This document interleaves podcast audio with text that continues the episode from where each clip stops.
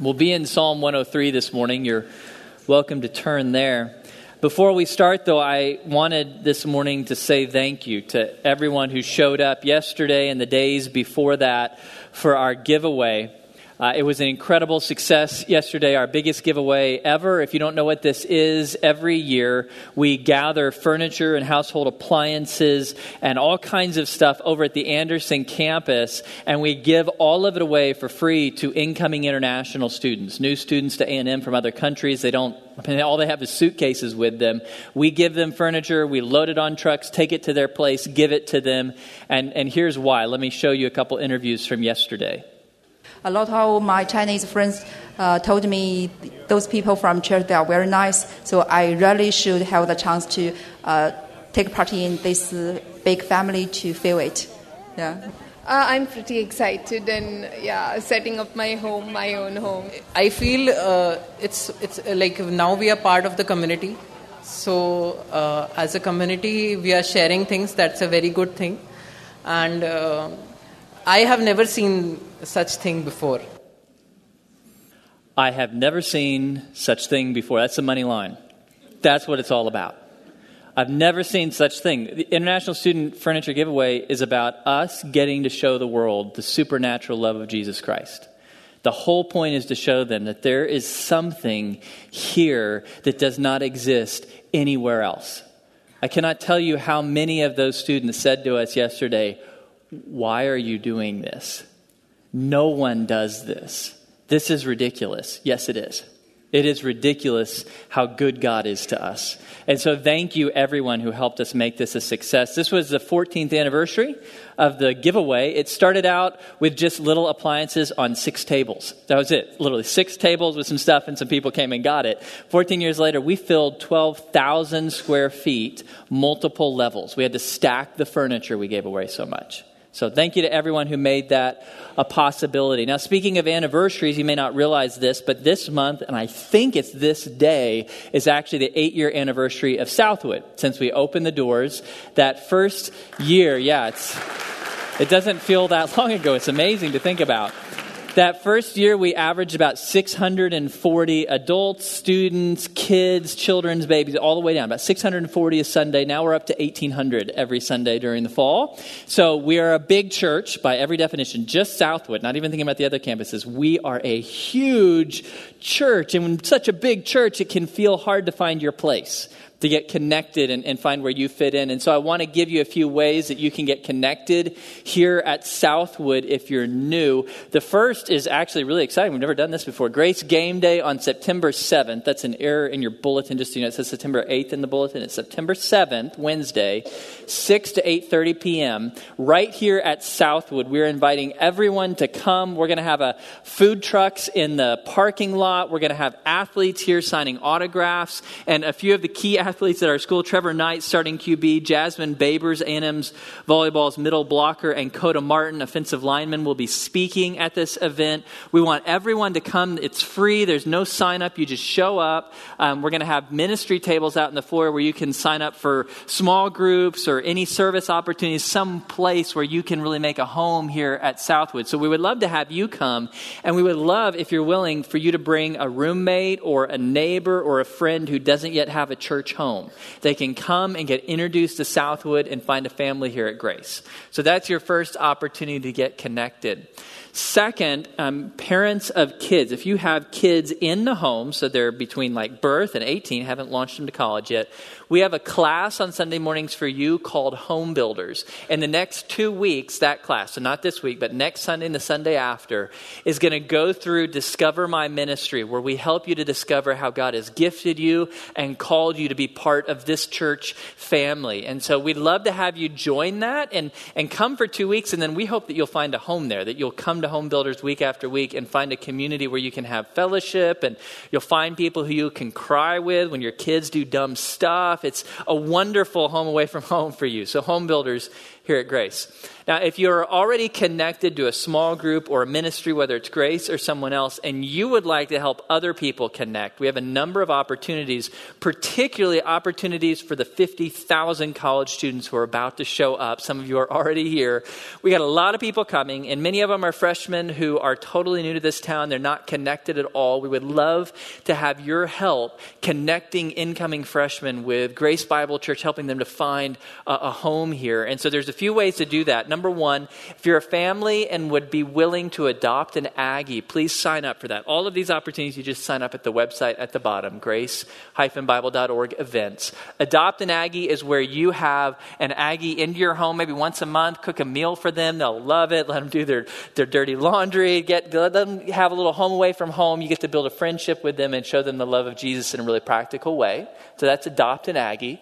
Um, we need mentor couples for our Merge ministry. Merge is an eight week curriculum that walks dating and engaged couples through a number of biblical lessons that help them prepare for marriage. And so, if you've been married for a while, if you've got a strong marriage, we would love to have you be a mentor couple for that. We also need mentor couples for our college ministry. So it actually meets not this week, but starting next week at 11 a.m. here at Southwood, right through the foyer we have college students at tables and we put a mentor couple at each table to help coach those college students and, and love on them and help them as they adjust to life here in college station. So if you're a, a, a mature godly couple we need four more mentor couples for college class. Um, finally last thing on the list life after college. We here at southwood we're going to have a lot of graduating seniors uh, this year who are a little bit terrified about the fact that real life starts for them very soon soon. And so, if you have been living in the real world for a while and are walking with the Lord, we would love to have you be a mentor to some college students. So, man, woman, whoever you are, we'd love to have you help some college students prepare for life after college. So, again, if you can help us with any of these things, please sign up on that website at the bottom. All right, this morning we're going to be looking at Psalm 103. Psalm 103. Next week, we're going to start our fall series, which will be 2 Timothy. This week, Psalm 103. And the goal of Psalm 103 is to help us to bless or praise the Lord. And there's a story told of a pastor who was speaking to a group of men, and he took a sheet of white paper and he took out black Sharpie marker and he colored a black circle in the middle of that sheet of paper. And then he held it up and he asked this group of men, What do you see? And the men quickly responded, Black dot. I said, Yeah, that, right there, that's good. What else do you see? And there was just silence in the room because we men were, not always the quickest. And so they just kind of looked at and stared at him. And after a while, I said, what, what else do you see that I'm holding up? And finally, one brave man said, Well, nothing. It's just the black dot. And he looked at it and he said, Really? Because it seems that you missed the whole sheet of paper, which is much bigger than the tiny little black dot. And then he drew out the lesson.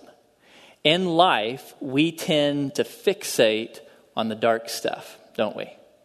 and lose sight of all of the white, all of the good in our lives. In life, we tend to fixate on the small dot of disappointments and struggles and suffering and pain, and we lose sight of all of the good stuff, all of the blessings, all of the wonderful things that God has given us. That's human nature. We focus on the disappointments and lose sight of the blessings. I do that all of the time, especially this month. It's a timely message for me because it is August in Texas, and I hate August in Texas.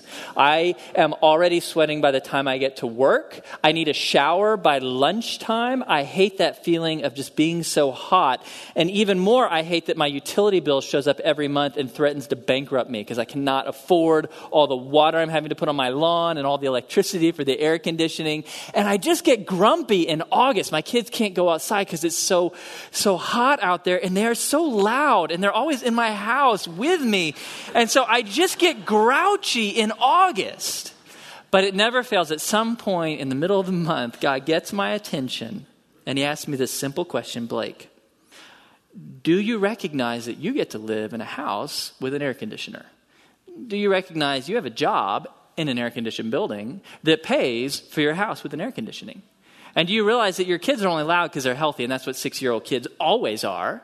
And do you see that you and Julie and the kids are all healthy, and you have a wonderful church family and amazing friends? You have an incredible amount of blessings in your life, and yet all you can do every day in August is complain. Really? Well, I know I'm not alone in that. That's human nature. We make much of the little dot of life's disappointments and little of the huge page of life's blessings. And so this morning, we're going to look at a chapter of the Bible that God gave us to fix this problem. It's designed to give us perspective. Psalm 103 is, is meant to refocus our eyes on the white page of God's blessings. It's designed to take our focus off of the little black dot.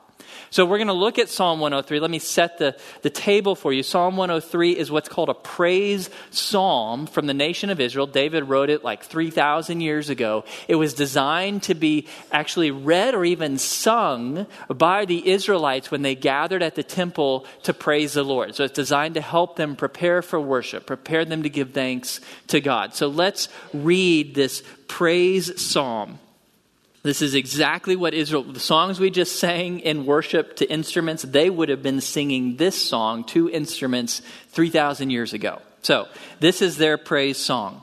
Psalm 103, David says, Bless the Lord, O my soul, and all that is within me, bless his holy name. Bless the Lord, O my soul, and forget none of his benefits who pardons all your iniquities, who heals all your diseases, who redeems your life from the pit, who crowns you with loving kindness and compassion, who satisfies your years with good things so that your youth is renewed like the eagle. The Lord performs righteous deeds and judgments for all who are oppressed.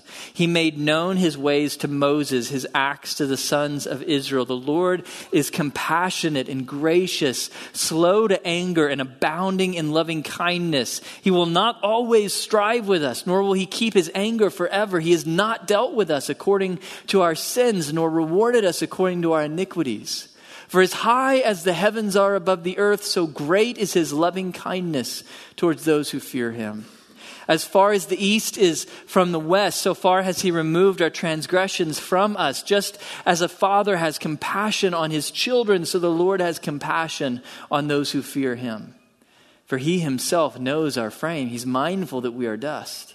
As for man, his days are like grass, as a flower of the field, so he flourishes. When the wind has passed over it, it is no more, and its place acknowledges it no longer. But the loving kindness of the Lord is from everlasting to everlasting for those who fear him, and his righteousness to children's children, to those who keep his covenant and remember his precepts to do them. The Lord has established his throne in the heavens, and his sovereignty rules over all. Bless the Lord, you his angels, mighty in strength, who perform his word, obeying the voice of his word. Bless the Lord, all you his hosts, you who serve him, doing his will. Bless the Lord, all you works of his in all places of his dominion. Bless the Lord, O my soul.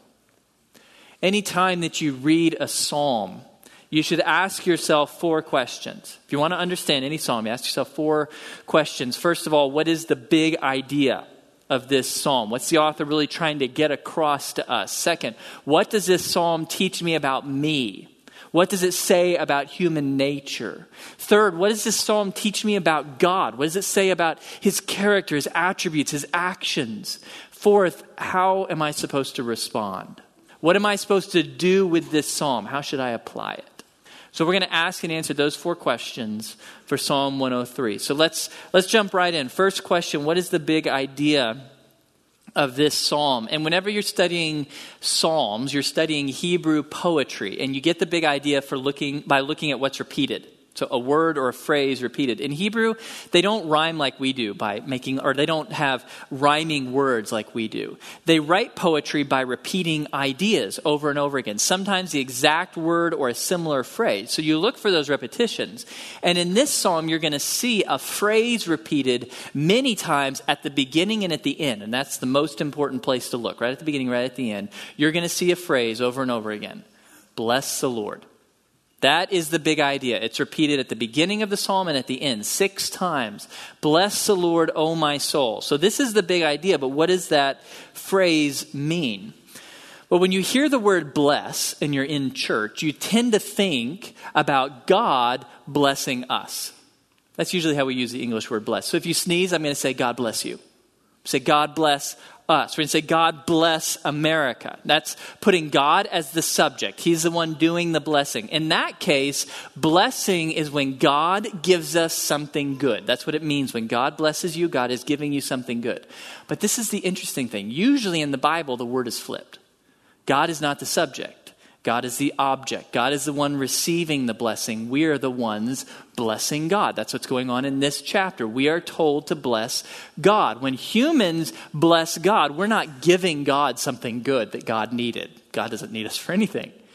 to bless God means that God has already blessed us with good, and so we are giving thanks. That's what the word bless means. When you are blessing God, you are giving thanks to God for blessings he's already given to you. That's the basic idea. When David says, Bless the Lord, he's saying, Give thanks to God. You see that in Psalm 100. Again, look for all the repetition of ideas. Enter his gates with thanksgiving and his courts with praise. Give thanks to him. Bless his name. All four of the underlined words are the same idea. To bless God is to give thanks to God. So this word bless, it's fascinating to me. It works both ways. It describes what God gives to you and it describes how you respond to God. So God blesses you by giving you good. You bless God by giving him thanks. Does that make sense to you guys? So we are challenged to give thanks to God. And David, when he says, Bless the Lord, O my soul, O my soul, such a churchy word. In Hebrew, it just means myself. David is talking to himself here. He's psyching himself up. That's why he's repeating this over and over again. David, bless the Lord. David, come on, bless the Lord. He, he is motivating himself to say thank you to God. David's basically saying, David, stop and give thanks to God right now. Okay, here's, here's the thing I love about this psalm I love it that David has to psych himself up to give thanks. I love that because when I think of King David, I tend to put himself up on, put him up on a pedestal. I know there was the whole Bathsheba thing, really bad, but David was told, This is a man after my own heart. Wouldn't you like God to say that about you? You are a person after my own heart. I hear that about David. I think, man, David, I'm not at your level. I don't have the emotions that you do. I don't have the love for God that you do. I'm not as holy as you are. I put David up on a pedestal, and yet here I see, wait a minute. Why did David have to psych himself up to give thanks?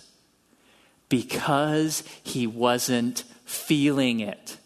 If David always felt gratitude towards God, he would not have to tell himself, David, stop and give thanks. He just would always do it. No, this psalm is written to us. It's perfect. It's, it's exactly what we were talking about. David struggled just like we do. He would fixate on the dark stuff.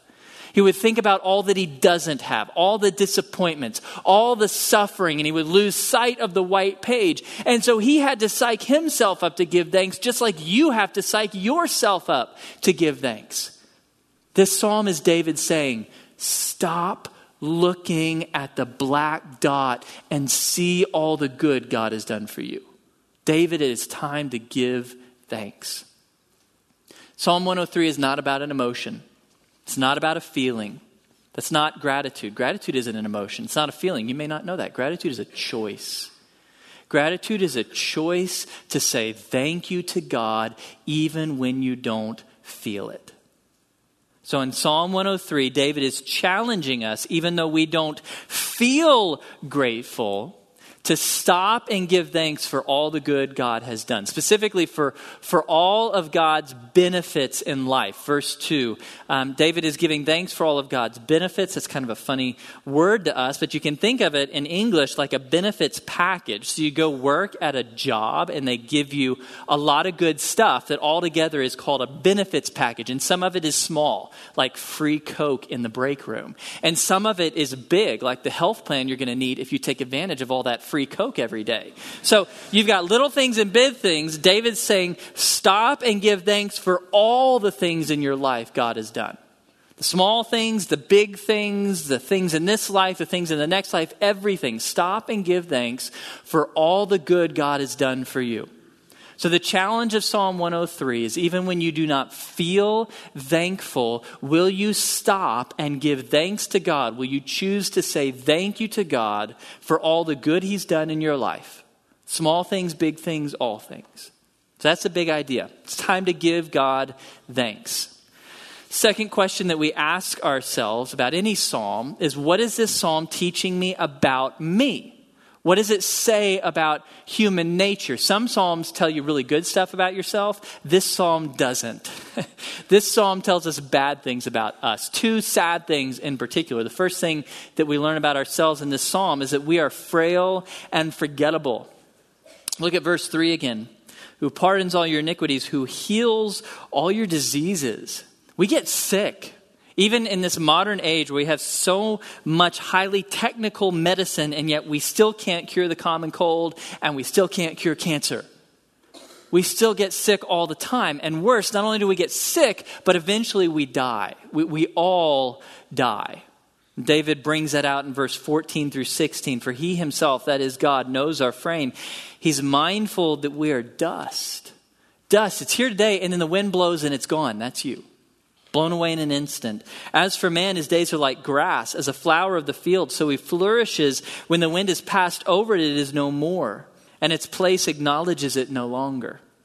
Think about the wildflowers here in Texas. They sprang up in April, now they're completely gone. Not a trace left of them. They're here for two months and then they're gone. Julie and I had to rip out all the plants in her parents' garden and replant it a couple weeks ago. Why? Well, because even when you water a garden, if it's 104 degrees outside, it's all going to die. And so it all died, and we ripped it out and throw it in the compost bin, and now it's completely gone. It's not even recognizable. We planted new stuff, it's totally replaced. And David's point is that's you. You are going to die, and you're going to fade away, and no one's going to remember you. That's the sad reality of life. We're forgettable. Just like the wildflowers, you're gone and no one remembers you. My uncle's really into tracing genealogies and putting together like our extended family tree. And so I'll look at his research. He's been spending years on it. And one part of me finds it fascinating to learn all this stuff about your family lineage. Another part of me finds it incredibly depressing. Because I look at that family tree and I notice that I don't know anyone above my grandparents. No one beyond the I'd never met them. I don't know anything about them. I don't know their victories. I don't know their failures. I don't know their accomplishments. I don't know their struggles. They are not just dead, they're completely forgotten to the human race. And that's going to happen to us. That is just a fact. I am going to die, and 100 years from now, no one will remember my name. I'll be completely forgotten to the human race because human beings are frail and forgettable. But it gets worse. Because David wants you to understand not only are you going to die and be forgotten, but you've got a bigger problem than death. You've got the problem of sin. And so throughout the chapter, David uses multiple words to talk about the fact that we do evil things. It makes us guilty before God, guilty in the law of the universe. He uses words like sin. That one we've heard before, verse 10 in Hebrew. Fascinating word. Sin means you're, you're doing archery. You're at an archery tournament, you have a target, you aim for the target, and you miss. You fall short. You know what's right. You fall short of the right that God wanted you to target in life. Second word that he uses is iniquities in verses 3 and 10. It means to bend or pervert. You know the straight path, the true way, but you bend it, you pervert it, you go off the path God wants you on. He uses the word transgressions in verse 12. Transgress means there's a line in the sand that God says, do not cross, and you walk right over it. The point of all four of those words is that we do bad things. We know we're doing bad things. And so we're guilty before God. So, human beings, we are frail, forgettable, and sinful. And the point of all of that to say is our need is great. We are not as awesome as we think we are. We are in incredible need every moment of every day. Human beings are incredibly needful. That's what David wants you to understand about yourself. Your need is great, but the psalm is not done yet. Now let's talk about what it reveals about God. Every psalm says something about your creator. This psalm, the point of Psalm 103, is to tell you that as great as your needs are, your God is greater. His great power, His great grace exceeds all of your great needs. So that's where we're going to go next. What does Psalm 103 reveal about God? Well, it reveals the greatness of God's grace and power towards you. So let's start with grace. The bulk of the psalm is about God's incredible grace. So let's review what does grace mean? Grace is when you get something good you don't deserve. So grace is a free gift. If you had to do anything to get it, it's not grace. Okay, so grace is good stuff God gives you for absolutely free. So what's the good stuff God has given you in this life for free? Well, there's three things in particular that David lists. So let's walk through each of those. The first is the word loving kindness. It appears four times. You probably read this word many times. It's one of the most frequent words in the Old Testament. Loving kindness sounds kind of weird. In English, it literally means loyal love, which is not a phrase that we use very often, but it's a really cool way to describe God's love. Loyal. What does loyal mean? Well, loyal means that you are committed to someone else no matter what. Loyal love is God's unconditional love. It's God saying that His love for you, His decision to care for you and put your needs up high, is absolutely something He will be loyal to. He will never break that promise, He will never go back against it. His love for you is loyal. And David describes the, the loyalty of God's love in a couple different verses. Look at verse 11. For as high as the heavens are above the earth, so great is his loyal love towards those who fear him. How high are the heavens above the earth? Well, heavens in Hebrew as well as Greek, it describes everything above the ground, which is like the whole universe. The, whole universe, which we don't know how big that thing is, it's basically infinite, at least as far as our minds can conceive. So God's love for you is infinite.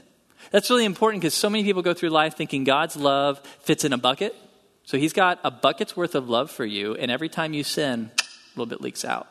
So you better get your act together before all of it's gone. Now, God's love for you would fill the entire universe and then some. There is no limit to his loyal love for you. Next verse to look at, verse 17. But the loyal love of the Lord is from everlasting to everlasting on those who fear him from everlasting to everlasting is a phrase that you can read really quickly and pass over and never think about the magnitude of what those words mean. Everlasting means without limit of time. Everlasting to everlasting means infinite time that direction and infinite time that direction. The point of the phrase is to say that God knew you by name and chose you by name to receive his loyal love before time began and will continue to love you that way until after time is over. You see, God is above time. Our God is so great that time is not a limiter to him. So there was not some point in time, four billion years ago, when God decided, hey, I'm going to love Steve from now on. No, there has never been a moment in time in which God did not love you. For as long as time has existed, God has known your name and chosen to love you. It's not even a nanosecond of time in which God has not loved you. That's what the Bible means by loyal love. It means God's choice of you, his commitment to you, to care for you and love you forever, unconditionally. Before time began, after time began, God will always love you to an infinite degree. So his loyal love is the first thing that God has given us in grace. We did not deserve it. We didn't even deserve like an, a, a tiny little bit of it. It's a completely free gift. Second thing that David tells us that God has given us in grace is compassion. That word appears a number of times in the chapter, four times. Compassion in Hebrew is an, a wonderful word because it is the same word to describe a woman's womb, which is cool because what God is doing with that word is He's talking about the attachment that a mother has to the child who just came out of her womb. How does a mother love a newborn child? Well, I, I think of the word commitment mother will do anything to take care of the needs of that new infant. That's how God thinks about you. That was illustrated to me when my daughter was born six years ago. Gracie was born with colic. And so for three months, she screamed all the time.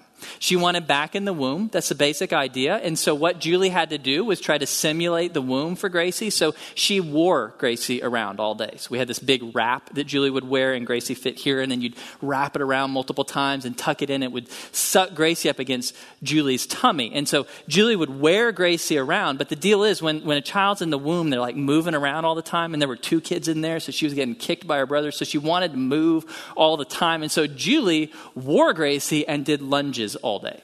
All around the house, lunges, all the way down, all day long. I'd come home from work and like put Gracie on for 10 minutes, and I'm worn out. Julie did it for hours. If there was an Olympic sport of newborn care, my wife wins gold. There was nothing she would not do for her little baby girl. And the point of this passage is to say that is how God feels about you. And that's important to think about because for me as a guy, I tend to think about God as the king. He is up there and I am his servant and I hope I do a good job so he does not fire me. But that is not how my relationship with God works. How God describes his relationship is he thinks of me like a mother thinks of her newborn child. Is a mother going to fire her infant baby? No, no. She's going to do whatever it takes to care for the needs of her kid. So that's the second thing that God gives us. There's nothing that you've done to deserve that. Nothing you could ever do to pay back God for treating you with compassion. It's an absolutely free gift. Third free gift that God has given us is forgiveness. In verse 3, David talks about how um, God pardons all your iniquities, and the key word in that verse is the shortest word all. All of them. Pardons means forgives. We talked about that. Forgive means to let go. You open your hand, you let go of the sin. We've done bad things. God deserves to be able to hold on to those bad things, to hold them against us, and yet He opens His hands, He lets go of them, all of them. The little sins, the big sins, the public sins, even the shameful sins that you don't want anyone to know about. God forgives all of them, past, present, and future. All of it is pardoned. So God has forgiven you of all your sins. Look at verse 10. He has not dealt with us according to our sins, nor rewarded us according to our iniquities. God does not give you what you deserve. Just a quick little soapbox. That's why you don't want to live in a fair world.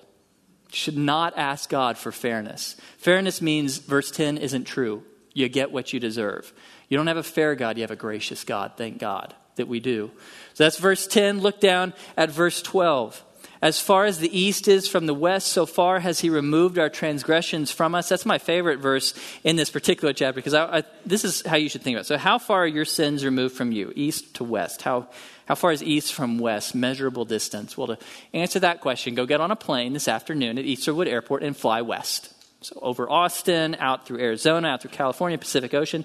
Keep going west until you get to a point at which you can no longer go west. When will you land? Never. You're on a globe. There is no limit to west. The distance between east and west on a globe is infinite. So, God, when He let go of your sins, you recognize He didn't set your sins over here in the next room so that if you're a bad boy, He can open the door and remind you. Remember how bad you are and what I did for you? No, those sins are infinite distance from you. They are completely gone. God will never remember those sins. He will never parade them out for you to see. They're gone forever. What did you do to deserve absolute forgiveness? Absolutely nothing. That's why it's grace. If you did a little bit of good, if you paid for even 1% of it, then it's a reward. It's not grace. That's grace because it's an absolutely free gift that God has given to you. So God's grace is great. That's the first thing that David wants us to understand about the Lord. His grace transcends all of our sin. The second thing that he wants us to understand about God is that God is great in power. That's important. It's not just his grace that exceeds our need, it's his power towards us that exceeds our need. Look at verse 19. The Lord has established his throne in the heavens, and his sovereignty rules over all. Over all. All in Hebrew is a comprehensive term. It means absolutely everything that is not God is subject to God. That means people, all nations, all people. It means animals, all living things, period. All planets, all stars, all life, including angelic life. Everything is subject to God.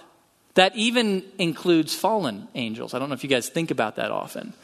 We're warned in the Bible that Satan is an incredibly powerful enemy who is at work in our lives all the time trying to deceive us. It is good to remember that as powerful as he is, he is still, as Luther liked to say, God's lapdog.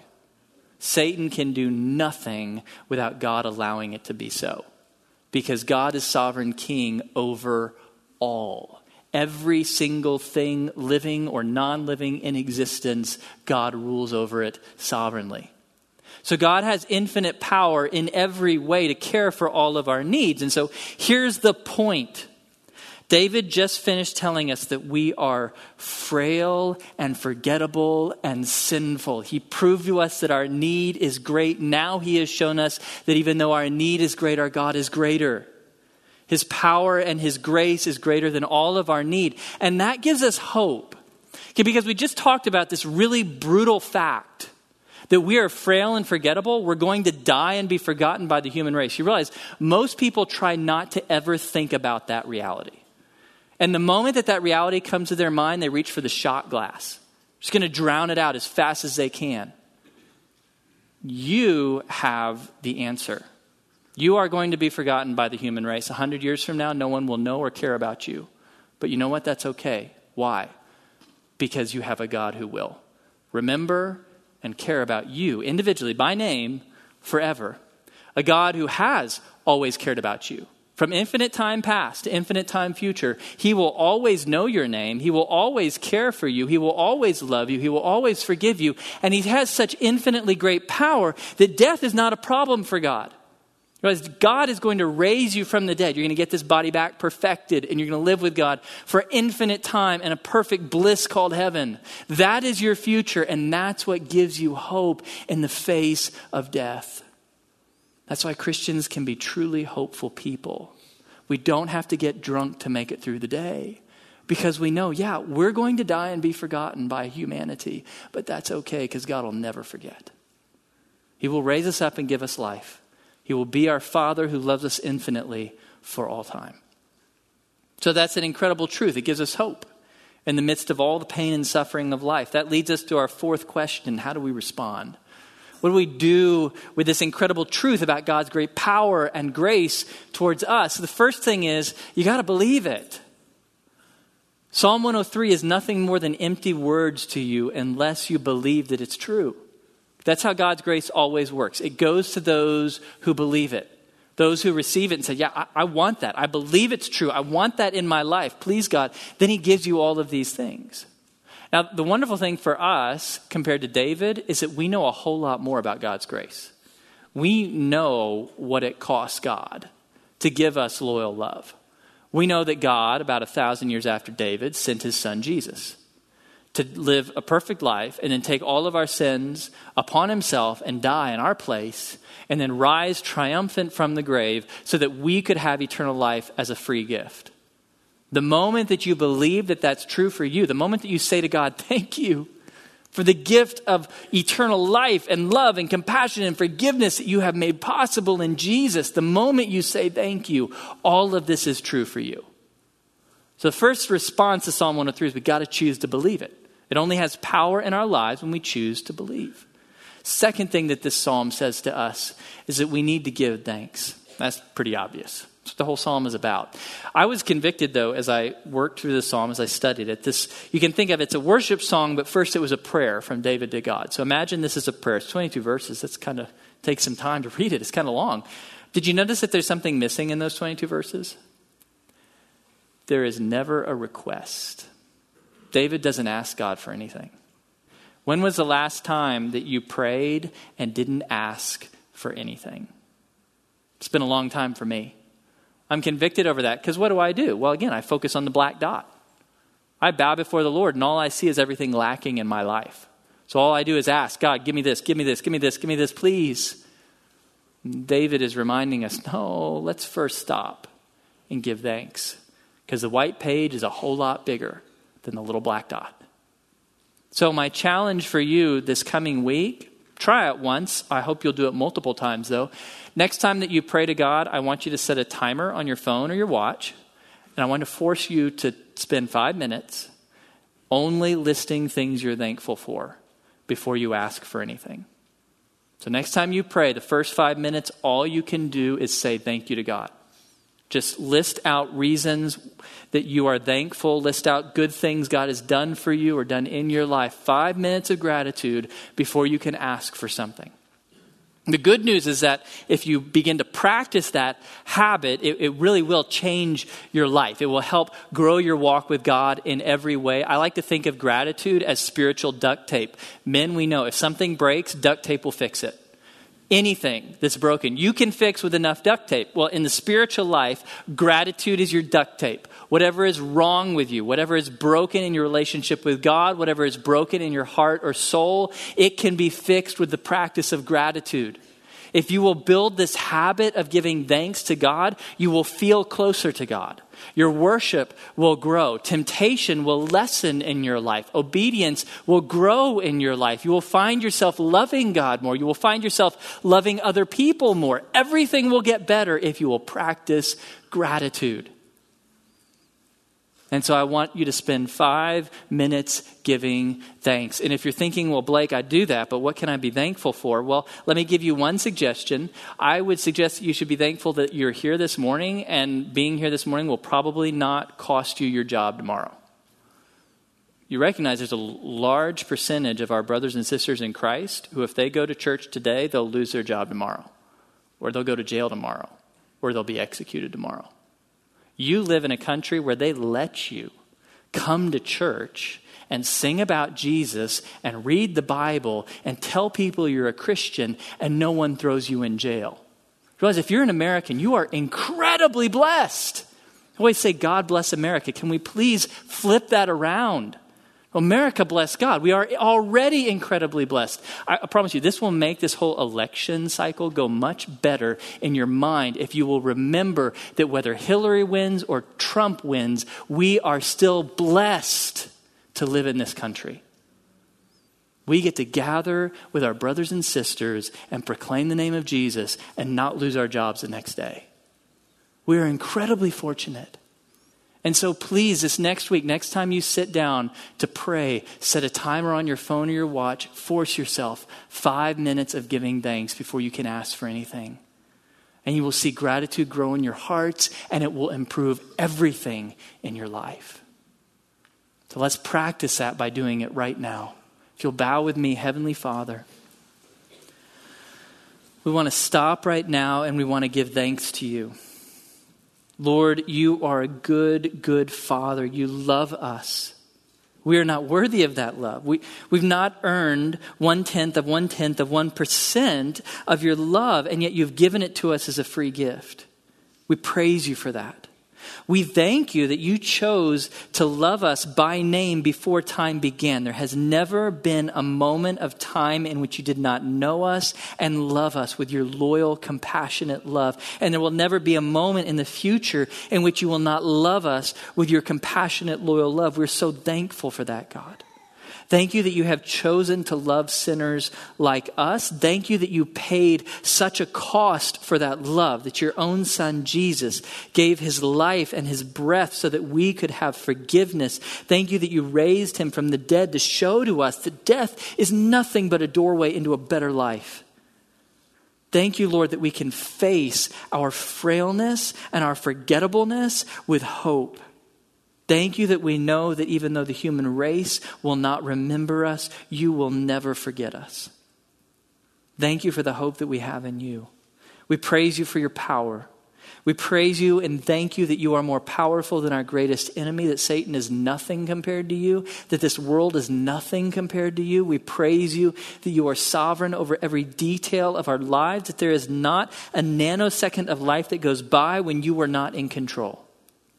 We thank you that you know all things, that you have infinite power, and that you always use that power in accordance with your grace to bring good in our lives. When we say that you are a good, good Father, we mean that absolutely everything that you have ever done for us is always completely, unapproachably good. We thank you for that, God. We thank you that it's true whether we feel it or not.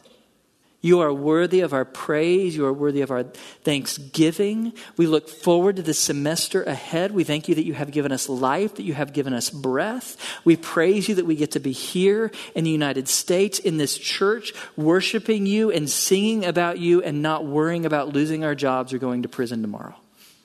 We are so blessed to know you. Thank you that you love us. Thank you for your compassion for us. Thank you for your forgiveness. Thank you most of all for your Son, Jesus Christ who's made it all possible. In his perfect name we pray. Amen. Well, God bless you guys. If you want to get ahead, next week we'll start Second Timothy, so you can start reading that.